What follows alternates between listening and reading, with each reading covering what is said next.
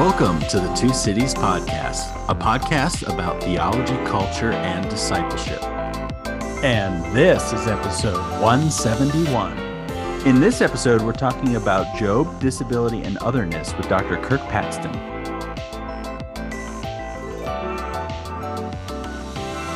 Dr. Kirk Patston is director of the Centre for Preaching and Pastoral Ministry at Sydney Missionary Bible College and the co-founder of Our Place Christian Communities. His doctoral thesis at the University of Sydney was entitled Job, Otherness, and Christian Theology of Disability. Team members on the episode from the Two Cities include Stephanie Kate Judd and myself, Dr. John Anthony Dunn. So in this final episode in our disability and theology series, we are joined by Dr. Kirk Patston to talk about Job. And what I loved about this conversation as it relates to our series as a whole is we really pulled all of the threads of the different sections of our series together in this conversation, because we circled back to biblical texts, we circled back to Job in particular, but we also talked about intellectual disabilities and even parenting children with disabilities, and specifically matters of accommodation, as we've been talking about most recently in our series. So I just love the way that all of those threads kind of culminated together here in this conversation, and specifically the wonderful insights that Dr. Patston pulls out of Job for us as we think about disability in our contemporary setting. Steph, what were some of the takeaways that you had from our conversation with Dr. Patston? Yeah, it was so good to meet Jarrah, his son, just before our conversation recording began as well. Look, I found this such a rich conversation. I think that one of the really instructive ideas that Kirk has illuminated for me is this, the way he brought the work of Bakhtin, rather than trying to reach a synthesis of two competing other forces, just being comfortable leaving them in a dialogue and being comfortable with the unfinalizability of those two competing forces, so that when we bring that to bear in our understanding of the dialogue in Job, just being comfortable with the other that we encounter and taking them on their own terms. I think that was something that I will definitely be mulling over for a long time. Yeah, I love the way that Dr. Patston really draws out these notions of dialogue, as you mentioned, as well as play and wonder. And I just think there's such a richness and beauty to what Dr. Patston is providing for us here in this conversation, which he draws out from his study of Job so wonderfully. Yeah, totally. And the way that he illuminates the literary function of the monster in those exchanges with God and Job as kind of this coat hanger for otherness, that was something that I hadn't really thought of before. And there's so much that we can learn from those texts that can actually be very helpful for how we engage with the other that we encounter that's different to us in our everyday life. If you haven't already, please subscribe wherever you get your podcast and leave us a review. You can also find us on Twitter, Facebook, Instagram, or visit us at our website at thetwocities.com. And with that, here's our conversation with Dr. Kirk Patston. Dr. Patston, thanks so much for joining us. Oh, thanks for having me. So as we are wrapping up this series on disability and theology, we're really excited to talk about your work on Job and especially what you're doing with Our Place Christian Communities. Wondering, though, as we kind of begin this conversation here, if you could tell us a little bit about what got you interested in disability studies more broadly. Mm-hmm. I feel like you can tell the story of my life almost in terms of significant interactions with people living with disability. So my father's mother had several strokes, and so my memories of her is that she needed help to walk and she couldn't talk. So there was this sort of silent grandmother in my life, and then she'd often be in and out of hospital and with a tube in her nose for feeding her. And that really worried me and intrigued me as a young kid. I went on to study speech pathology, which sort of took me into the world of people with strokes and head injuries and hearing impairment and so on, which I enjoyed. I enjoyed that area to work in. And often I would be thinking, as I came to understand the complexities of our brain and language and all the ways in which that could break down, I'd often find myself at church thinking, gosh, we've just done a very, a highly literate, highly verbal event.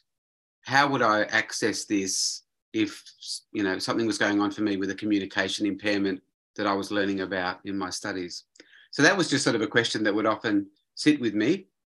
Anyway, the years went by. My wife and I studied theology. We went into Presbyterian ministry in New South Wales in Australia. And then our first son was born, Jarrah, and he wasn't quite right and in terms of development, and it was very difficult for him to sleep, and he wasn't quite meeting his developmental milestones. And it was interesting for me, I knew bits and pieces about child development, but I'd kept rationalizing, he's been sick, or he's just not well today, or that's why he's not doing this, or whatever. Then at 9 months, he started having strange jerking movements, and it took us, it's quite a complex story, but eventually we ended up in hospital where we can still remember a doctor saying in the casualty room, well, at least he can still see.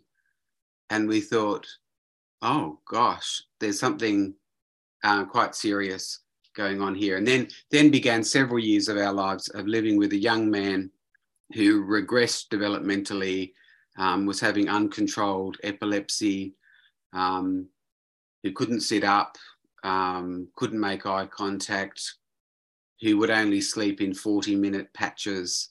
So our life became highly chaotic and difficult, and we realised we couldn't sustain the demands of parish ministry very easily with all that was going on in our lives. And I had done a tiny bit of teaching at Bible college sort of prior to that, and that seemed a good pathway for us to head towards. So then I began what's been about a bit over 20 years of teaching at Sydney Missionary and Bible College. I did a master's degree where I looked at Isaiah and mission, working in a mission college, and we were also thinking ourselves of whether cross-cultural mission could be a possibility. We decided in the end with Jarrah it was too complicated for us, given all the medical help that he needed. I was lecturing in wisdom literature, thinking about all this lived experience. My wife, Lisa, is a deaconess, worked for the church, but again, with all that's going on with Jarrah, she's taken on a sort of a simpler, more containable job, but she's working at the moment in education support, supporting people with learning difficulties. So for both of us, we're always aware that there are people out there in the world for whom processing language and meaning and thought is not straightforward. And I can recall back in 2007, I went to Society of Biblical Literature meeting in San Diego, and that was the moment when, even though I'd read some books on disability theology, I actually got to sit in a room with disability theologians and heard the things that they were discussing, and had a sense, almost a sense of vocation, just praying with the Lord after some of those sessions, thinking, well, if a speech pathologist who's the father of a young man with intellectual impairment and autism needs an area to, do theology in, surely it's disability. And so, and I, a little bit selfishly perhaps, I would be thinking about Jarrah's future and our experiences of church and community and so on. And I think, you know what, we need a generation of church leaders and missionaries who are switched on around the issues of disability. How can I contribute to that project? Well, given that I'm teaching in a seminary or theological college, if I get appropriate qualifications in that area and start teaching in that, that will be a significant contribution. And so that's what led you to doing your doctoral studies? That's right. Yeah. So then I, through the University of Sydney, I started studying the Book of Job, but reading it through the lens, well, through the lens of disability studies, but then I added a slightly different lens, the lens of otherness. So working within the social model of disability. So Kirk, in your doctoral work, you looked more generally at how disability is conceived of in the Hebrew Bible and then zoom in on the Book of Job. Can you sketch out for us what are some handholds for how the Hebrew Bible understands disability, particularly with reference to otherness? Sure. So I was keen to work in the Book of Job because I just sensed that there would be something going on there that would be relevant to the experience of disability. But I gave myself the question, can I prove in a, you know, can I prove that the man Job is disabled? And that's quite a complex question. And you know, I really don't like studies where you take an ancient text and try to read back into it some sort of contemporary diagnosis. I feel like that's sort of a methodological mismatch that may not lead to good results, sort of not respecting the text on its own terms. And so I thought, what is going on with Job?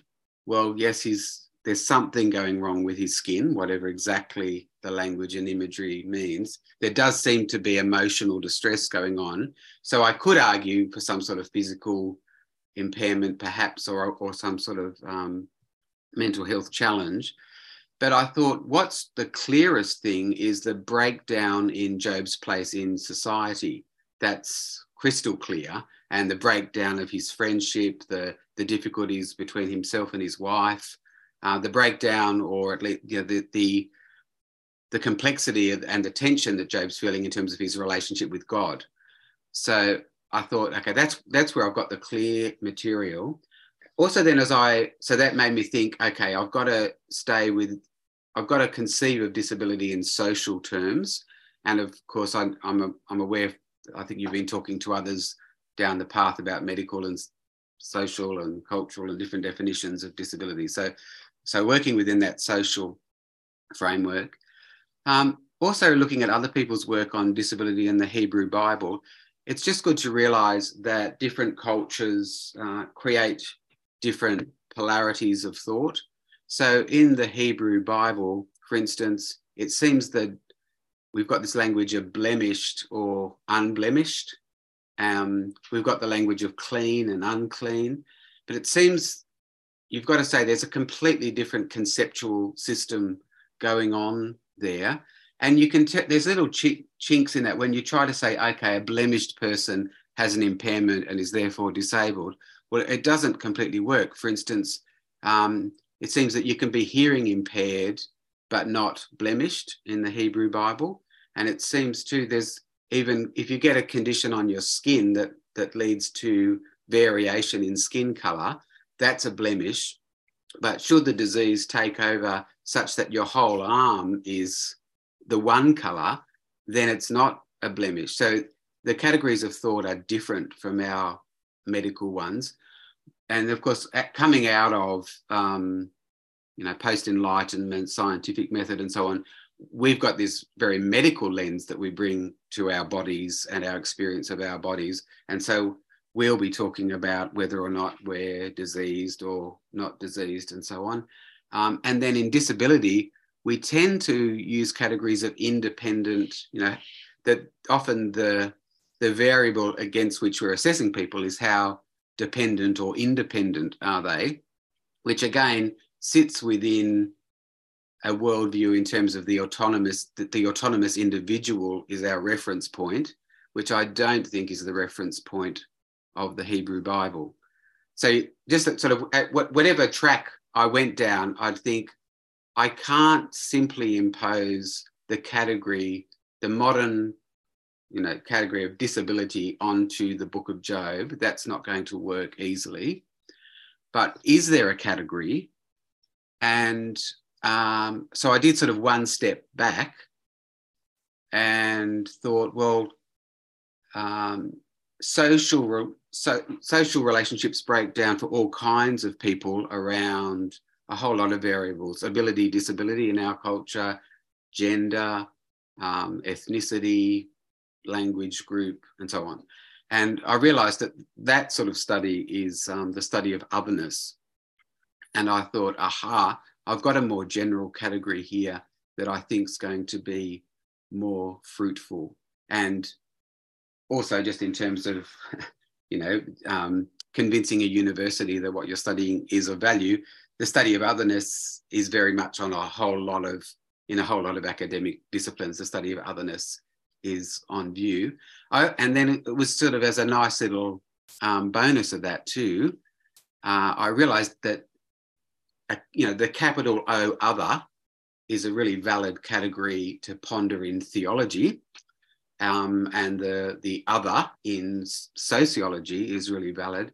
So it was actually a category that let me think about Job's relationship with God as other, and Job's relationship with Eliphaz, Bildad, Zophar, his wife, his servants, his family, and his experience of being other.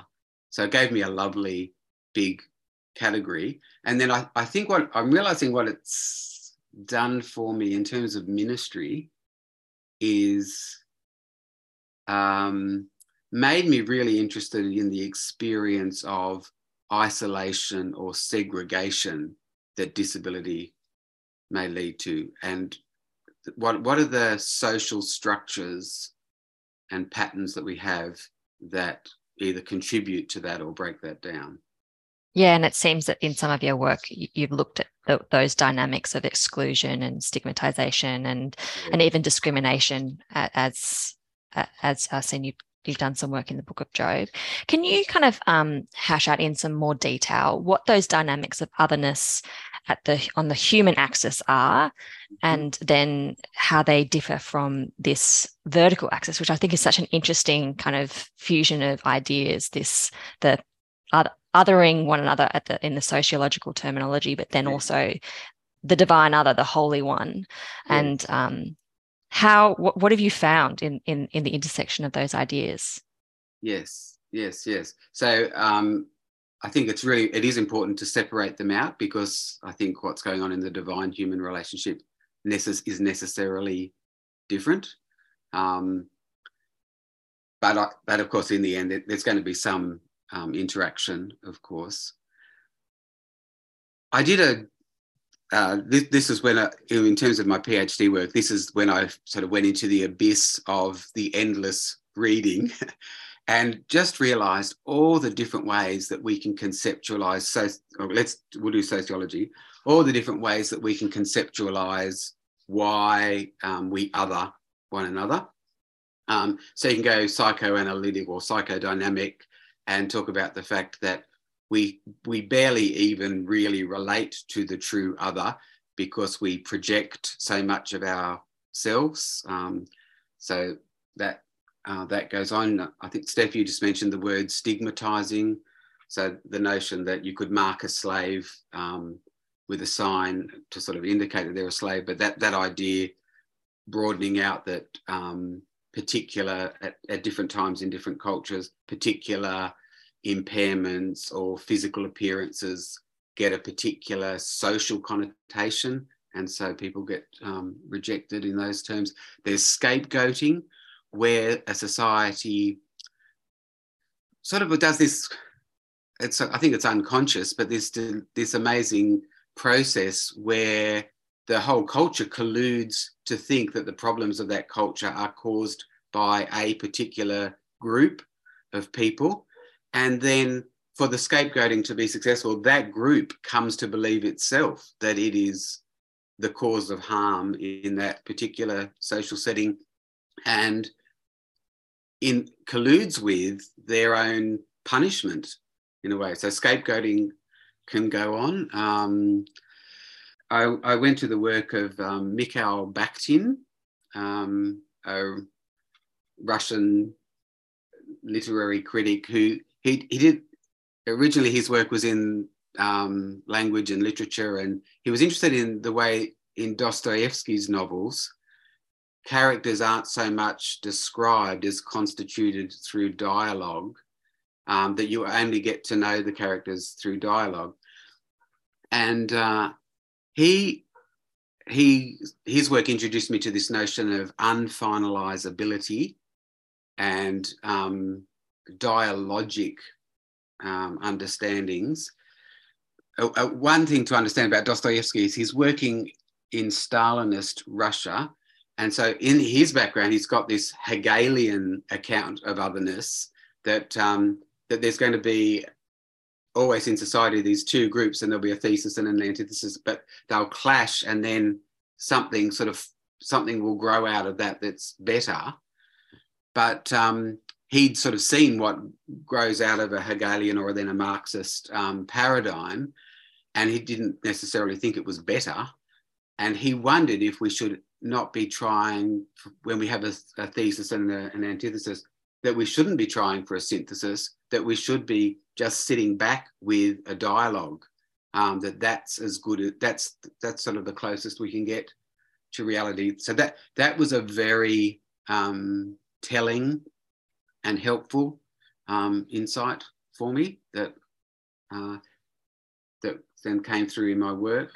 I was introduced also to the work of Emmanuel Levinas, or Levinas, however you want to say him, a French Jewish or Lithuanian, but worked in France and wrote in French, scholar who's really all about otherness.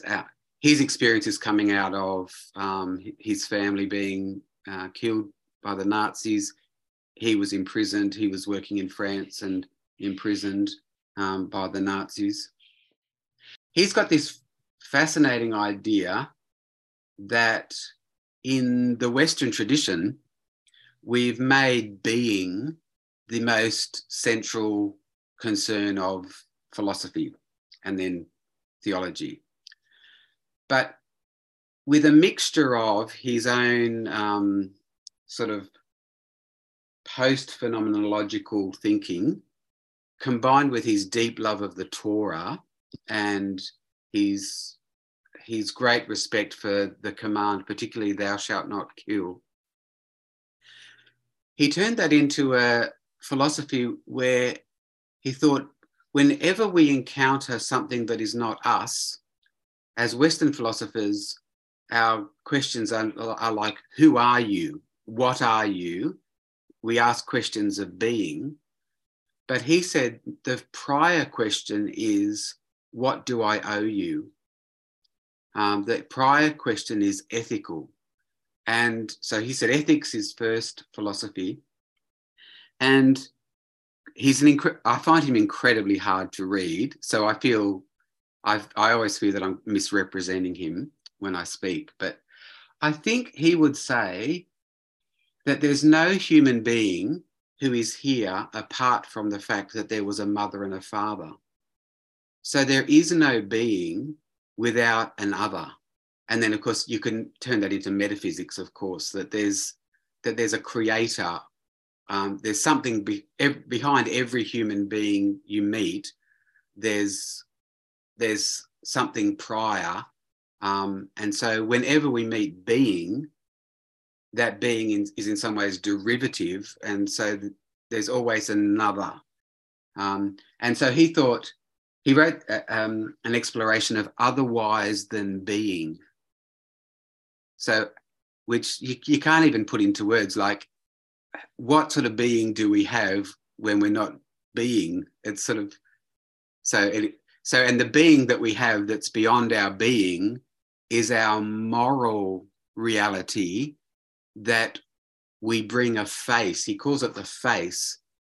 We bring a face to every interaction, and that first gesture of the face is to say, thou shalt not kill. So whenever we encounter another, we have a moral imperative. And then he goes on to actually almost like a three-stage thing, that at first we want to kill the other, then we come to respect, I guess, that there is another with a moral claim on us. But then we finally reach this extreme position that some people are uncomfortable with. We reach this extreme position where he talks about that we become hostage, we become denucleated. He says we are utterly beholden to our moral responsibility for the other. And yeah, so hostage is kind of a shocking but interesting example. And now that's all, it's all incredibly abstract, and it's written in French, so it's you know, it's late night dinner party material. But I think it's interesting when we meet a person who doesn't seem to be behaving quite the way we would expect. We do go into being, don't we? Like, what's the diagnosis? What are you? What's wrong with you? Who are you? Are you autistic? Are you? Do you have cerebral palsy? You know, are you schizophrenic? We do all these being questions. That's so deeply the philosophical, you know, the philosophical air that we breathe. But then Levinas would say, okay, I'm meeting you. You're not behaving in terms of how I expect. But my first question is, what do I owe you ethically? And that's just such a different posture. Yeah, it's a radically different approach to how you engage difference when you encounter it. And as you're speaking about that idea of the face, it reminded me of this beautiful essay written by Frederick Buechner when he talks about when we're confronted with another human face, and everything that is bundled up with that face is something that is so confounding to us, yet that it attracts such moral weight behind it, right? And that ethical responsibility that we have to this other, even if we can't categorize it neatly. Yes. Something I'd like to follow up with you and maybe link this into some of your work as otherness engages with disability is that just to make sure I'm understanding the work that Bakhtin did. So is it that you're saying that, well, that he was saying that that rather than seeking to find a synthesis between these two other competing forces, that we just let them coexist in dialogue with one another? Yes. Is that what he's saying? That's right, yes. And he says when you read a Dostoevsky novel, that's the character of it. They very rarely resolve in any... And when I'm teaching this in class, sometimes I say, just imagine that a group of friends went out for dinner last night and somebody couldn't make it. If the next day you try to say, what was the dinner party about?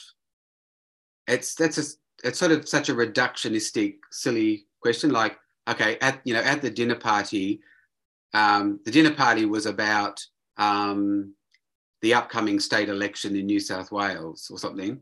Well, that doesn't ever really get it. I mean, that's just reducing it to a topic. But the dinner party was the dinner party. It's not reducible to a summary the next day, because the reason Tom said this was because Helen said that. But if Helen had used a different tone of voice, then Jack wouldn't have said that. And, you know, it's this irreducible dialogue, and that's what it is. And, of course, that was a very useful concept to me too, because the book of Job, if you think about the book of Job, it could have just been 3 or 4 chapters long. There was a man called Job, he's blameless and upright, fears God, turns from evil.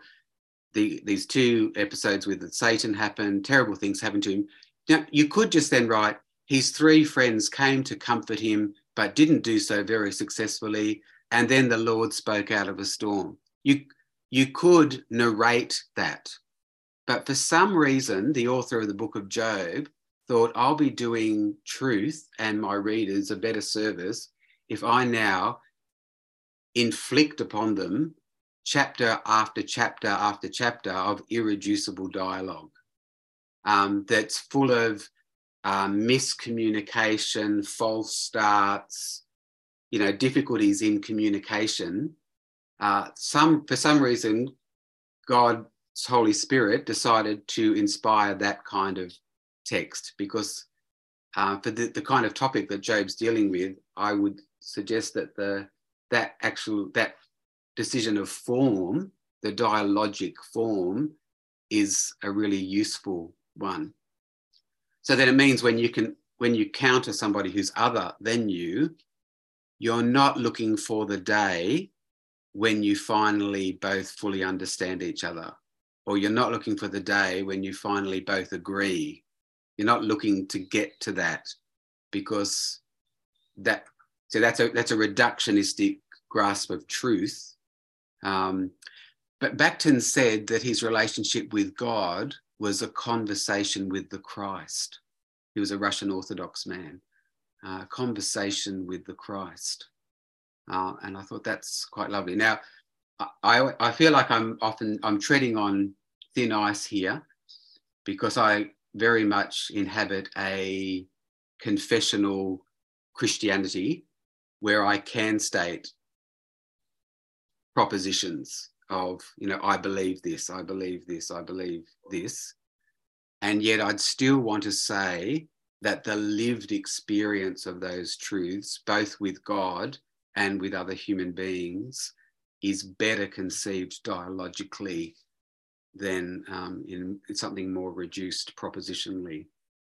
So the way in which you are using Bakhtin and Levinas in your study of Job is really fascinating, and drawing out that kind of dialogical nature of Job as being part of, the form of this text and the irreducibility as you described is super interesting. And I'm wondering if you could just say a bit more about the otherness dynamic and how that plays out in that dialogue between Job and his three friends. Sure. So I think with Job and his three friends, I think what's going on for the friends is that they've turned their relationship with God into something, perhaps what we might call a symbiotic system, where they see it as a sort of a reward punishment paradigm. Good things happen to good people, bad things happen to bad people. And it's difficult in that if you set in your mind that God is like, the agent who delivers the rewards for the human behavior, it's hard to know anymore who's really God. Is God beholden to my good behavior? So I would say the book of Job is really wanting to assert that there's a divine otherness that is wholly other, and that God is utterly free and not constrained by human behaviour. But if you drill down into, of course, Eliphaz, Bildad and Zophar, they don't really think that about God. They think they've worked out what God is doing, so that God is narratable to them, not unfinalisable, but narratable.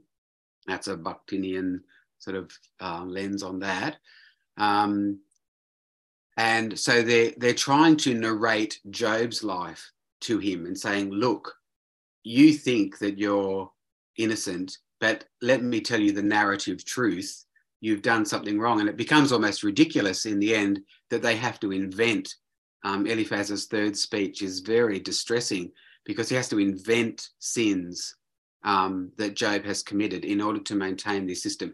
So what they do, so they've reduced God to less than other, because he's now, God is answerable to their behaviour and fully narratable by them. So they've reduced divine otherness into symbiosis and to finalisation, I sort of called it. And then they're trying to do that with Job. And then so when you go through that lens, then it's wonderful when God turns up and blows that out of the water. Within that dialogue framework, I think there's a movement where Job's in the dialogue, but then just toward the dialogue breaks down. So at Job chapter 27, I think the nature of the discourse changes to Job just talking to God and not talking to the friends anymore. And I love the very last thing that Job says to his friends at the end of 26. He's speaking about God, and he says, by God's power, God churned up the sea. By his wisdom, he cut Rahab to pieces. By his breath, the skies became fair. His hand pierced the gliding serpent. What Job does, he moves into this mythological, mythopoetic sort of way of talking about God, which is it's more elevated than the friends get to. So I love the place of sea monsters and monstrous creatures in the book of Job is really important, because they're literary coat hangers, in a sense, for otherness. You know, the monster is the other that I can't reduce. I can't understand. I can't account for. I can't defeat. So it's like Job is saying to his friends, you think God's this agent of reward and punishment, but no, he's playing with monsters. You know, you don't get it. He's playing with monsters. And then he says in verse 14, and these are but the outer fringe of his works. How faint the whisper we hear of him. Who then can understand the thunder of his power? I think what you're seeing there is that Job actually understands divine otherness. How faint the whisper. Who can relate to his power? And saying, I can't keep embedding myself in this dialogue with you friends, because you actually don't believe in divine otherness. So I think that's quite lovely. And then in terms of literary form, Job, I think, then actually does become a bit too much like his friends and wants to do one last attempt. Look, let's try one last time. Can we reduce God to retributive theology and force him into a courtroom? And then, of course, the book of Job introduces a random new character, as though to say, okay, you thought this was all reducible and God would be the next character to speak. We're just going to introduce a new random character called Elihu and just delay the resolution, because God is so free. He can do what he likes, and he'll turn up when he's good and ready, not because you tell him to. So it preserves divine otherness again. Then I think it's really important to note that God wants to talk about the undomesticated animals and the monsters. And I think that's God saying, we really need to have a discourse about otherness. And to do that, I'm going to talk about ostriches and donkeys and wild oxen and Behemoth and Leviathan. So I think, and I actually think there's a whole lot of sociology as well as theology going on. Once you realise that all these sort of weird creatures are placeholders for otherness, I mean, not just that, that's, you know, I'm not reducing them to that, but, you know, they're performing that rhetorical work. This was the sort of the eureka, this is the pay dirt, I think, of my theology. PhD work. So, for instance, when Job was imagining his society in his last speech, he imagined a world where it seemed there were the worthy poor and the unworthy poor. So he actually names people with disability. He says he was eyes to the blind and feet to the lame when he sort of surrenders, in a sense, to a legal framework and says, okay, let me do my best shot in terms of a legal framework. I was a really good guy. I was eyes to the blind. I was feet to the lame. So I cared for my family. And then beyond that, I cared for the widow, the fatherless, the blind, the lame. But interestingly, he notes that they gave him back honour. And really, he says he lived his life in this honour-shame framework, and it all seemed sort of so neat and tidy. But what's really disturbed him is that the boys whose fathers he wouldn't even let sleep with his sheepdogs, they are now laughing at him. So the experience of being laughed at by little boys really upsets Job. That's really key to his lament.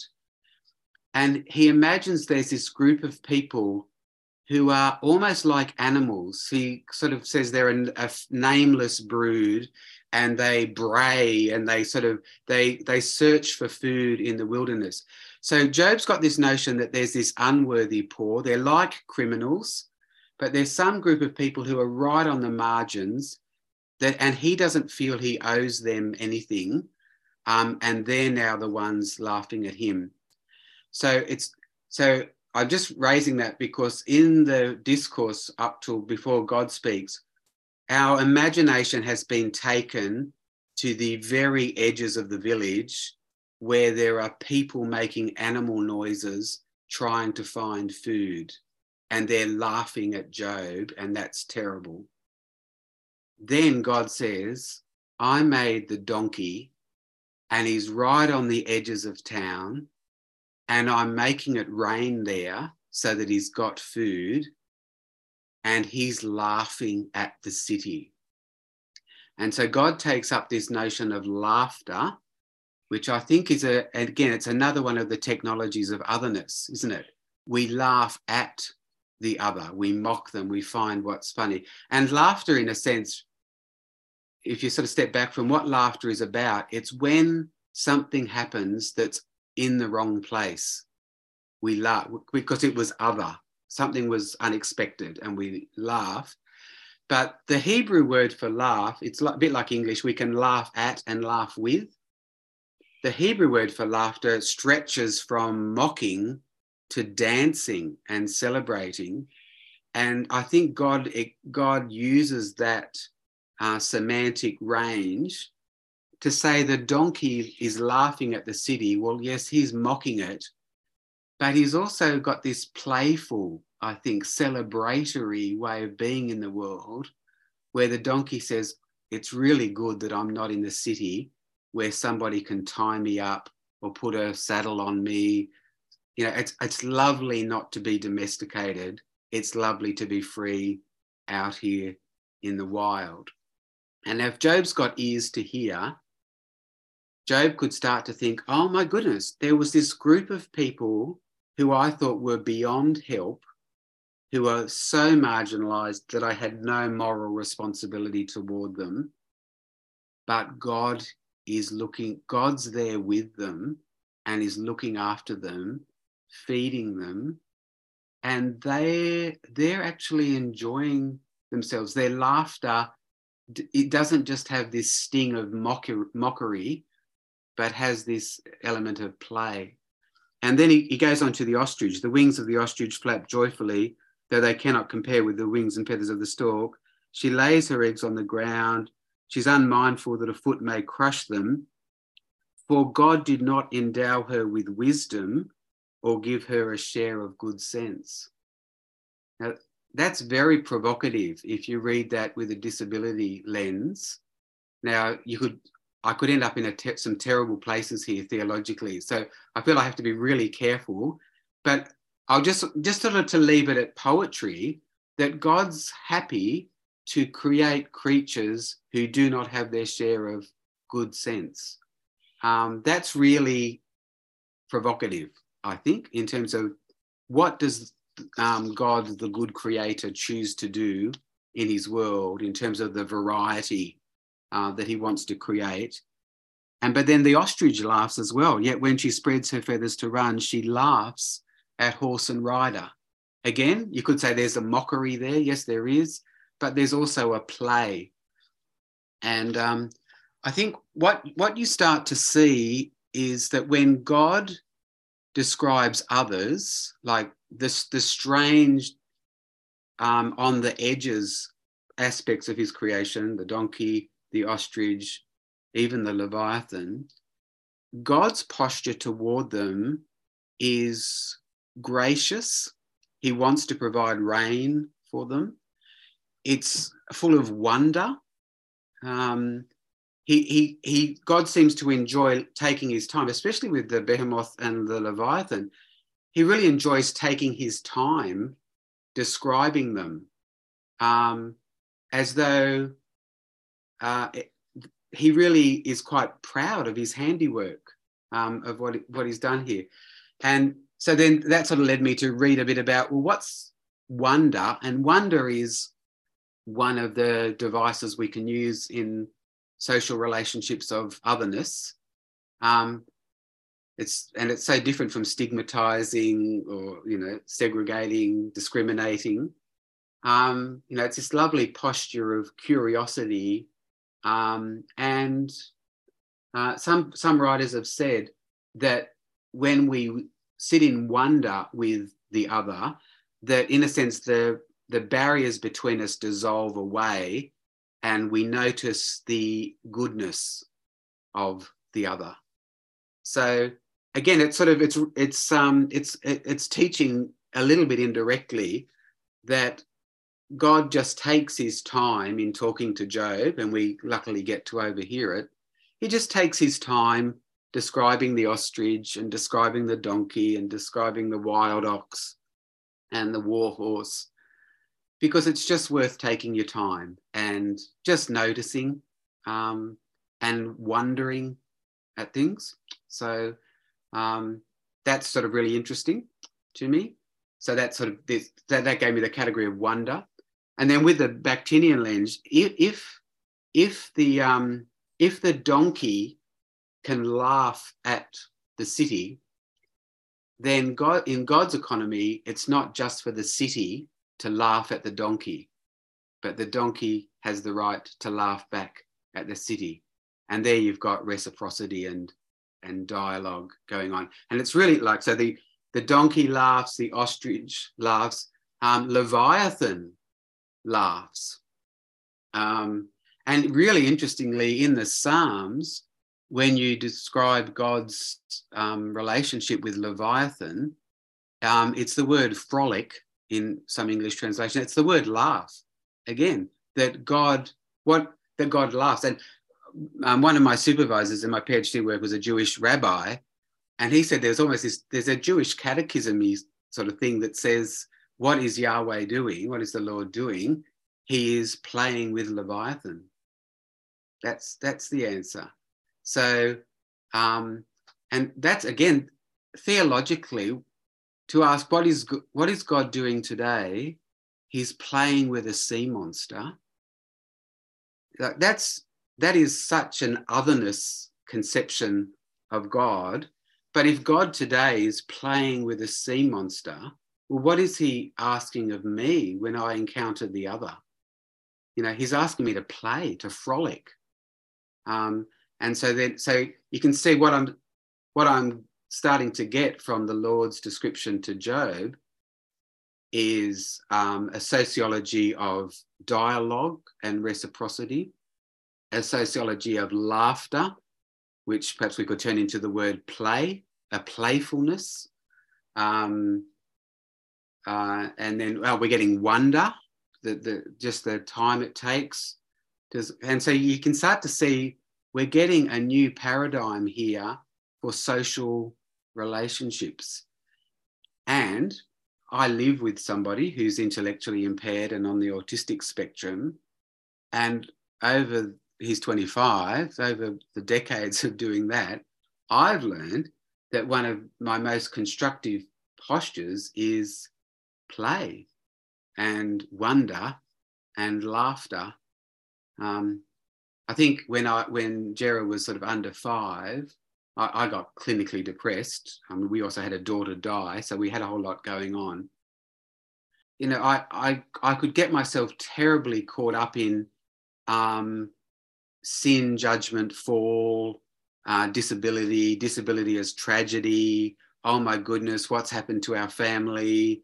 Why are we caught in these cycles of the tragic? Or I could realise, okay, Jarrah's 25 and he still wants to sing Wiggles songs, like it's a children's, I think it's known in America, they're known. Well, why not? You know, I could say, oh, what a tragedy that my 25-year-old wants to watch the Wiggles. Oh, you know, sin and the fall have really ruined our family. God is evil. You know, how am I going to account for God's goodness in this? Or do I say, oh, yeah, gosh, that's a good song of the Wiggles. Why don't we all get up and dance? And so now we've got a way of being together in wonder and play, and it's just a different way of being in the world with the other. And it's sort of, in a way, it's the book of Job that delivers that to me. I mean, Kirk, the Wiggles did top the Triple J Hottest 100 list. For our non-Australian listeners, that's one of the mainstream radio channels. So much to learn from. Much to learn from admiring the Wiggles. Yeah. Thank you so much for that. That is just so tremendously helpful for me. And one of the things that I think I picked up from the way you've stitched together these different ideas is that so often, in a lot of the ways that particularly Christians have thought about disability, it has this moral freight to it, in that the way we interpret disability, it is that there's that punitive component, or there's a lack of faith, or there's something that's, you know, something that's gone wrong, and oftentimes that the weight of that, the burden of that is borne by the person either with the disability or by those who are close to them, in trying to almost like tea leaves, like divine. Yes. What's caused this? Yes. Whereas when you introduce these ideas of the unfinalizability yes. of so much of what we encounter in our lived experience of the world, ourselves, God. Yes. That invitation to wonder yes. and play is actually a massive relief yes. because you're free to just engage with yes. things yes. you find in the world on their own terms, rather than trying to find yes. cosmic meaning behind them. That's so right. Thank you so much. I'll just add a little PS to that. It's interesting that Job's relationship with his children in chapter 1 is full of moral freight, in your language. Have they done something wrong? I better offer sacrifices. His relationship with his children is different in chapter 42. He names 3 girls and he calls them Dove, Cinnamon, and Horn of Eyeshadow. Really playful names. And the writer doesn't worry about their sin, but notices that they're beautiful. And God gives to his daughters an inheritance, which in the patriarchal culture is unwarranted and needless. And so it's an act of playful grace. My daughters are beautiful and I can give them an inheritance along with their brothers. And I'm not narrating my children in terms of sin and sacrifice anymore. So that's again that, and when I sort of saw that, I thought, this is what the book's into. So there's the gender, the othering of women in chapter 1, and the woman is the temptation who will want me to curse God and die. No, the woman is the beautiful one. So that's another little lens into it. I love that, and really appreciate the way that you've shown us how Job presents to us a sociology of dialogue, play, and wonder, as you described. And I'm curious to hear how this plays out in terms of your current ministry with Our Place Christian Communities. If you could tell us a bit about how the work that you've done on Job and that sociology of dialogue, play, and wonder manifests themselves in that ministry that you're currently part of. Yes. So it's a ministry it's got 2 arms. One is trying to resource and inspire the church to be a place of disability inclusion, which I think probably Louise Gosbell's spoken a fair bit about that. And actually, she's now going to be working for Our Place Christian Communities, I'm delighted to say, doing a lot of that church education and consultancy work, which she's so good at. The other dimension is we're trying to take on the hard question of disability accommodation, which is probably across the world, but I think in Australia, real estate and disability, housing and disability are amongst the most complex of social problems. And so we've decided to try and tackle both of them at once, madly. What we're imagining is a bit like the work that Larsh does.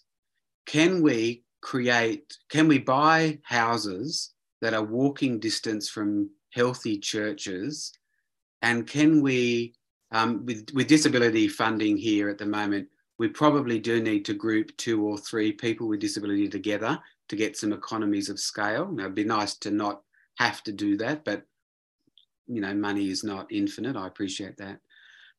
What we're going to try to do, though, is have somebody who doesn't live with disability living in the house so that there's real relationship and dialogue and conversation around the dinner table, to have this a church that's equipped, that values the roles of those people, and then to have frequent meals and celebrations in that house where the church is invited, so that it's not an institution that is about segregating and keeping people away from society, but it's actually a hub of play, wonder, celebration, dialogue. And beautifully, just on Sunday night, we've bought a house and it's too small and we're desperate for money to extend it, but we've made a start. And we had, after church, I think about 18 people strolled down the street and came here for dinner. And our son with intellectual disability and autism hosted that dinner, welcomed people, said grace, with support, structured a little bit of reflection of time on the sermon that we'd heard that night, helped people pray. So, he was in that ministry role. And what was lovely, like Lisa and I did the cooking, what was lovely was at the end of that night, another couple said, you know what, we should come back here next month, and so your mum and dad don't have to cook, Jarrah. How about we cook?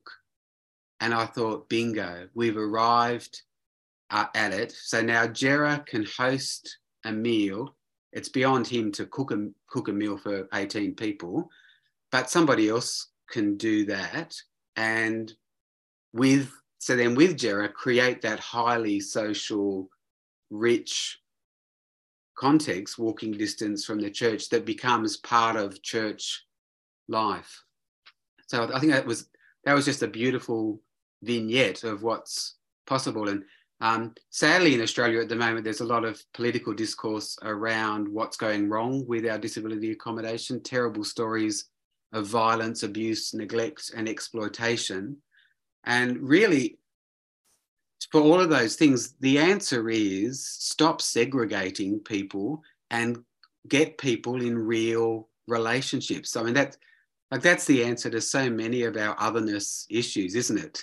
Get people in real conversation, and so that's what we're saying with people with all kinds of disability. I mean, we're particularly focusing on intellectual and autism because they're the ones who have the most difficulty with advocacy around housing and so on, in our experience. So surround them with real friendships and dialogue, and the violence, abuse, neglect, exploitation issues, I think, won't be anywhere near as pressing. Yeah.